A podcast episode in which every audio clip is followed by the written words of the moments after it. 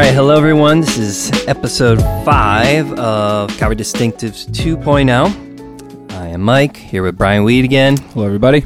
And we are up to chapter 3 of Chuck's book. And this chapter is entitled Empowered by the Spirit. So, again, just quick rundown. We want to give a summary of Chuck's main point. We want to go through, again, the biblical basis of that point, how we see it as universal scripturally. And then we'll talk about applications that kind of move through the process there. So, in light of just this chapter, this is another one of those chapters where Chuck really doesn't give a lot of personal examples, but he more lays out scripturally uh, just the basis for our view here. Yeah, he's getting into Greek prepositions and Greek words and actually building his case on the three words that come up when you talk about these things. Yeah. So, in light of that, uh, in terms of summary, from page 32, Chuck says this We believe there's an empowering experience with the Holy Spirit that is separate and distinct from conversion. We acknowledge a threefold relationship between the Holy Spirit and the believer that is present by three Greek prepositions, para, and epi.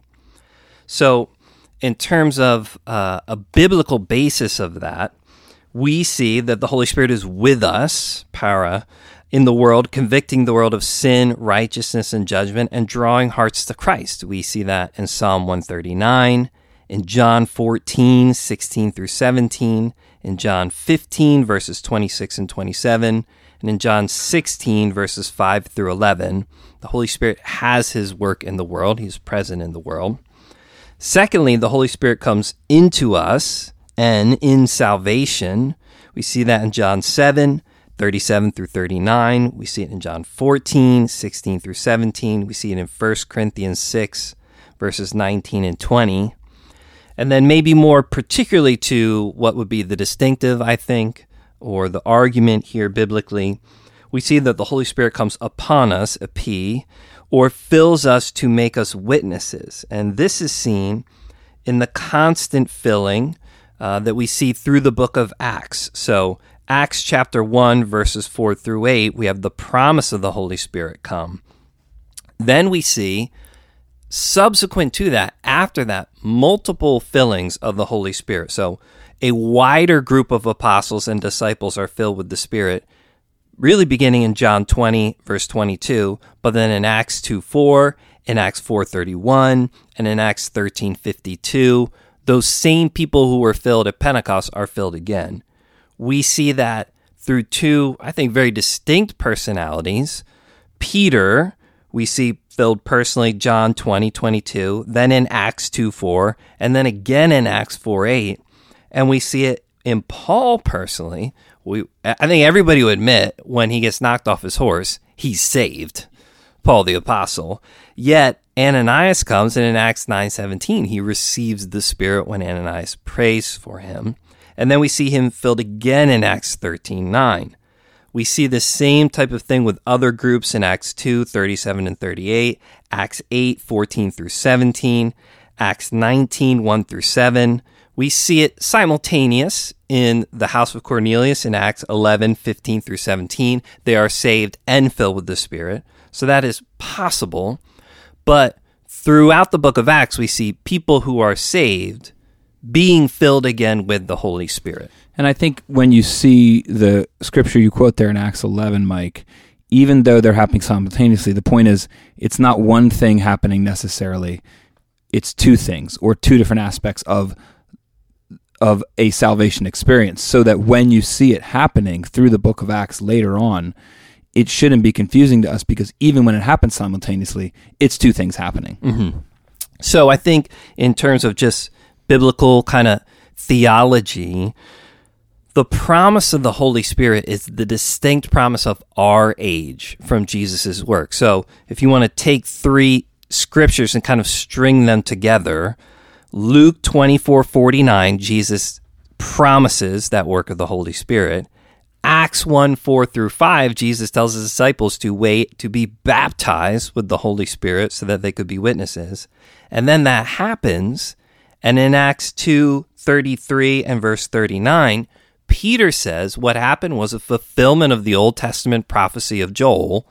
and that that goes to you and your children and all that are afar off. So this promise of Jesus comes in Pentecost, and that promise of receiving the Holy Spirit and being filled with the Holy Spirit extends all through the age that was prophesied that Peter mentions there from Acts, which is why in places like Ephesians 5:18 Paul can command the believers to be filled with the, the Holy Spirit because that promise is there for them. And why, even in the book of Acts, Peter and John and Paul can come places and ask if people knew about the promise of the Holy Spirit because it was distinct and unique for this day and age. Yeah, and not to take it too far afield, uh, you mentioned the John 7 passage when you were talking about the preposition en, the Holy Spirit coming uh, upon, or sorry, in us. Uh, and the interesting thing about the way Jesus speaks about the experience there in John 7, or actually the way John speaks about it, after Jesus says, If you believe in me, as the scripture said, out of your heart will flow rivers of living water, John comments, This he spoke concerning the Holy Spirit, whom those believing him would receive, future tense, for the Holy Spirit was not yet given because Jesus was not yet glorified. So, John, writing about Jesus' day, said that there was something different about the time when Jesus was on the earth. And the difference was and John's words, inspired words, the Holy Spirit was not yet given in that way that he could flow out of your hearts. Something had to happen first, which is Jesus needed to be glorified, and then what you're talking about, Mike, this this this different pouring out, this different coming upon, this different filling of the Spirit uh, would, as you said, mark this particular age. Yeah.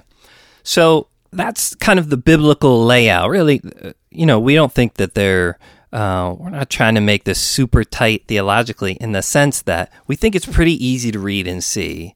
And because of that, we can believe we can look at somebody and say, hey, even if you've been saved, do you know that Jesus promised the Holy Spirit and that you can be filled with Him to be a witness where the Lord Jesus Christ has you? So, applications of that then certainly run a lot of different places. Uh, I think one thing we could acknowledge is there is some semantics between the language of particularly being baptized in the Spirit and being filled with the Spirit.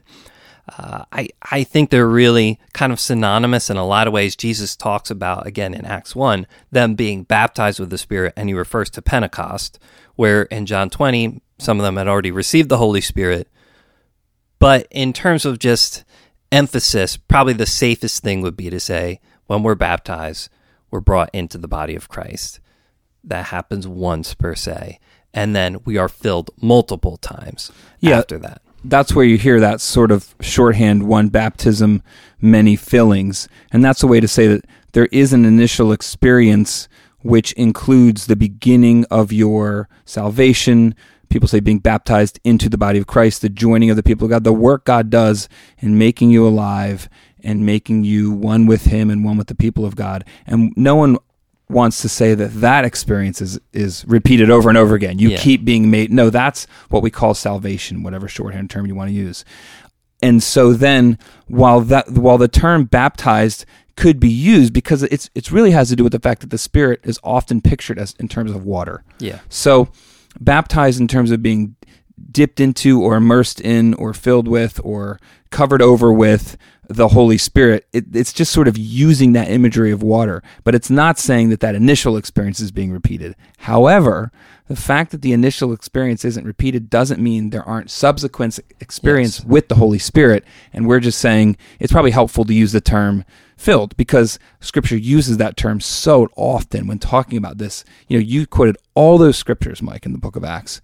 You just can't read the book of Acts without seeing that it just kept happening. And then when you see it explicitly happening for the same person over and over again, or people that clearly were already saved or the same group of people, you go, oh, this there's a repetitiveness to this experience that we're being invited to see and probably, definitely experience. The book of Acts, part of why it's written is to say, here's your view of the Christian life after Jesus is glorified and the Holy Spirit comes. Notice they kept getting filled you should probably seek for that sort of a thing. Yeah, and I think in terms of um, just admitting there are abuses to this, and a lot of the the theological arguments are not to disprove what Brian just said that people are filled and given strength to be witnesses where they are. They're to disprove what we would consider to be abuses. That there's a second baptism that leads to uh, speaking in tongues. You're not really saved if you don't have that, or there's a second baptism that brings you to a place of sinless perfection, which again we wouldn't agree with. Right. But there's so the argument against kind of you needing something else or a subsequent work other than regeneration those arguments tend to be not that you can't be filled with the Holy Spirit again, but we don't we don't want to admit to these other things that are abuses. And they're a little reactionary. And and we just simply at Calvary Chapel, I think our balanced position is yeah, we know there's abuses, but because there's abuses, it doesn't mean that the reality isn't there. We don't want to throw the baby out with the bathwater. We don't want to throw the baby out with the bathwater. Right. So that we can still look at a person and say, you need to be filled with the Holy Spirit again to accomplish something or to look to Him to be the type of witness where the Lord has you.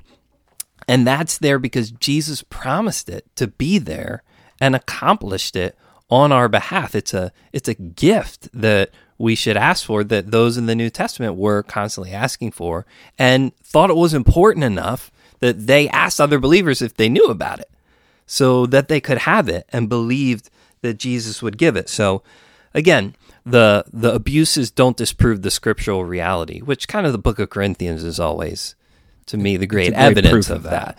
Yeah, where where there's all types of abuses happening with spiritual gifts in the church. Paul doesn't say, okay, well, then there's no spiritual gifts. He instructs them on what those spiritual gifts should look Yeah, like. he doesn't say you're thinking about the Holy Spirit too much or you're crazy that ended with the apostolic age or no, he just says you're off. I need to instruct you in the life and the spirit. Sure, or he doesn't even just say you're born again. You don't need anything else. need anything else. Yep. He, in fact, does the opposite. You need to desire these things more. You need to use them, but they just need to be kind of in their right lane. So, um, you know, I think we, again, by application, we don't want to not have this as part of our message because we think it's an essential part of our message. Maybe one way to say it would be I was thinking about the uh, the Luke, you know, passage. The Holy Spirit's going to come upon you, and you will be witnesses. I think that's the Luke passage. Maybe one way to say this is what Chuck is helping us see is that we need to acknowledge that to do the basic part of Christ- the Christian life, we need supernatural power. It's not that we can do the basic parts of the Christian life, but then we need supernatural power to do the special parts, the speaking in tongue parts, or the prophesying parts. We need the supernatural power of God simply to be witnesses. And that's being a witness for Christ is like baseline basic Christianity. that's core stuff. And so that's God's way of saying all of the Christian life is supernatural and you need the spirit to do all of it right from the beginning. I mean, you could go out and try to be a witness for Jesus without the spirit, but Sure. you're not really going to be successful. Yeah. And I think maybe a distinctive of Calvary then believing this is that will be a part of our message to people that we believe is biblical. So if I have a mom who's struggling to have the type of witness of Christ in the life of her child that she wants to, the two options are she moves to some man made program or option, or I could go to that mom and I could say, Do you know that what you have not been able to do on your own, the gift of the Holy Spirit is there for you. You should pray for the Holy Spirit to fill you so that you could be a supernatural type of witness to your son or your daughter. yeah, hopefully we're going to be quicker, not just to say, A, not to go to man made programs alone, and, and B, not only just to say, uh, let's pray. I think what's implicit in what you're saying, Mike, is we're not just, just going to pray for God to act. We're going to pray for God to strengthen that sister, that Yeah. believer, to fill her with uh, his spirit so that she can live the life he's calling him to live. Yeah. And that that's a unique promise for our day and age. Where kind of in the Old Testament, some of these guys had it, unique individuals had this promise kind of on prepayment from what Jesus was going to do. David. Yeah, David and some of these unique individuals. Well, now in the New Testament, this is given to all the sons and daughters, as many as are far off. You you can have this gift of the Holy Spirit to be filled afresh, even when you're born again, to be the type of witness that Jesus would have you to be. Yep. And uh, you know, I think uh, uh, again another just application of that is that when we say witnesses, we're his witnesses in his way, not our own way. I think one of the distinctions, because this is where it can get weird, people have all these ideas of what that witness should be, whether it's speaking in tongues, right? Well, then everybody should speak in tongues, or whether it's doing supernatural miracles. Of course, there's weird stuff out there with that. Um, or even just, uh, you know, you're filled with the Holy Spirit when you can have crowds of 40,000 people type of a thing.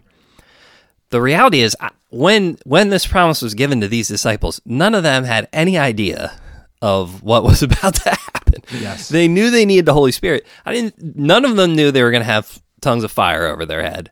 None of them knew they were about to speak in tongues. Peter didn't know he was going to stand up and have thousands of people come to a saving knowledge of Jesus. no, that Christ. wasn't a, that wasn't an outreach they planned. Right.